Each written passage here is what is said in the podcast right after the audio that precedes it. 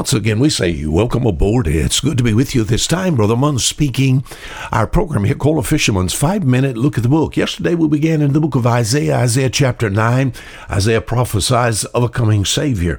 And uh, it talks about this Savior. In fact, uh, there are many things that describe him. One of the things that describe him in Isaiah chapter 9, there in verse 6, is he called the everlasting Father. Now, I like that. The everlasting Father. We saw yesterday about this Father, all right, this everlasting Father. Hey, uh, by the way, thank you for being there. I hope we're not shocking you. I hope we're catching you just right. Concerning this everlasting Father, we found yesterday in the book of Second Corinthians, chapter 6, that this everlasting Father, well, how do I put this?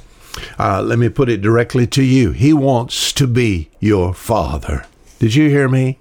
He wants to be your father. As far as children is concerned, he desires to have children. As we think about uh, the work of the Lord Jesus Christ. His work has provided a way now whereby you could be in the very family of God. And it's God's heart's desire to take and to be your father.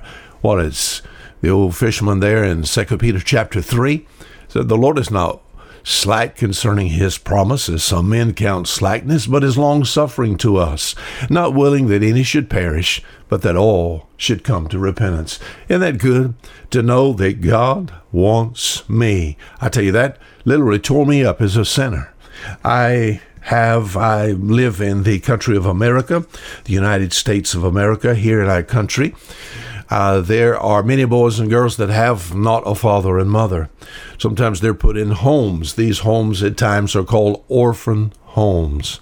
And these homes, they have people that's there that uh, that take care and they try to be a mother, father uh, to these children that have no father and mother. And the ultimate there is to see if they can place them into the home of a family, a father and mother that wants a child. And uh, when people come in to uh, interview the children that's there, usually, and I, I read this and it just sounded so good, I just have to give to you. Usually, only the best get picked. You know, if you were in an orphan's home, you have no father, you have no mother.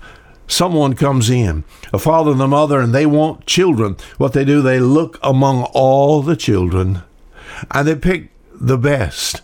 And uh, you say, I don't know, understand what you're talking about. The Father, the everlasting Father of Isaiah chapter 9. This everlasting Father is willing to take on, not willing that any should perish. So, how could I put this? He's willing to take the good and the bad and the ugly into his family. It says, and will be a father unto them, and ye shall be my sons and daughters, saith the Lord. Oh, leaving this world behind, understanding that I'm a sinner, repenting of my sins. Oh, he take the good, the bad, and the ugly. How do you know that, Brother Mon? Because he took me. And I'm glad some of you can say that he took you also. I don't care where you are, sir, ma'am. I don't care what you've done. This everlasting Father wants to be your Father. He desires to have children more than anything else. Doesn't that? Doesn't that arrest you?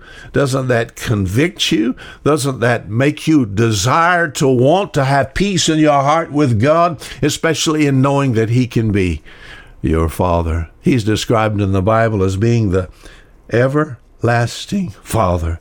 And I'm glad when He came my way, He just didn't pick the best, He just didn't pick the prettiest. Uh, as far as when He looked at me, oh, there was nothing there outside of just utter wickedness and depravity. And yet He showed His love toward me, proved it by sending His Son, the Lord Jesus Christ, to die for me.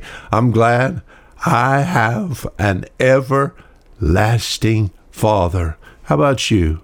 Have you ever trusted His Son to be your Savior, my friend? Uh, you know, can you say in your heart, I have peace with God? I understand I am a part of His family. He is my Heavenly Father. He can be that. He wants you. This everlasting Father desires to have children. Until tomorrow, Fisher Fisherman, saying goodbye.